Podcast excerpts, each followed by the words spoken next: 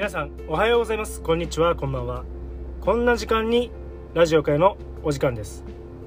今回はなんと今日は何の日 ?366 日の感動物語ある6月6日のお話をさせていただきたいと思います。よろしくお願いいたします。1875年6月6日ノーベル文学賞を受賞した作家トーマス・マンが誕生。この100年で最も優れた世界文学の小説家はトーマス・マンだ。自らもノーベル文学賞を受賞している日本人作家大江健三郎はトーマス・マン日記という書籍の推薦文の中でこう言い切った。トーマス・マンは1875年6月6日ドイツの裕福な家庭に生まれた。しかし彼が16歳の時に父が亡くなり家族は住み慣れた家を出ることに。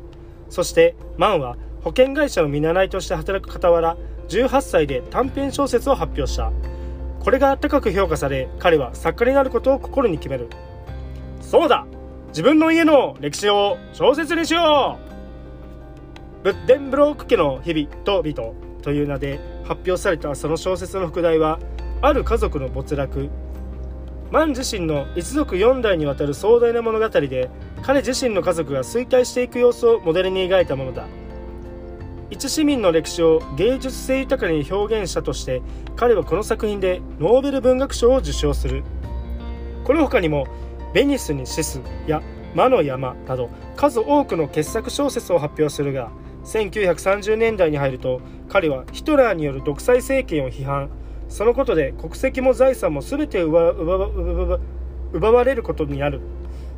命からがら国を逃れた彼はその後スイスやアメリカなどで亡命生活を送る。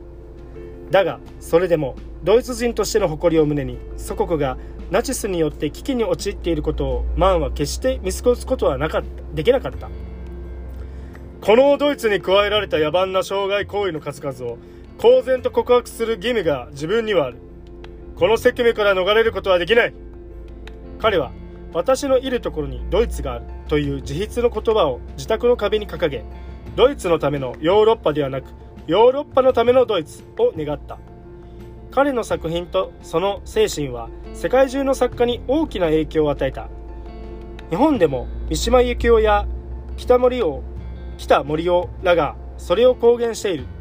彼の残した作品は今も世界中で名所として愛読されその精神を今に伝えている。今回は6月6日ノーベル文学賞を受賞した作家トーマス・マンが誕生のお話でした。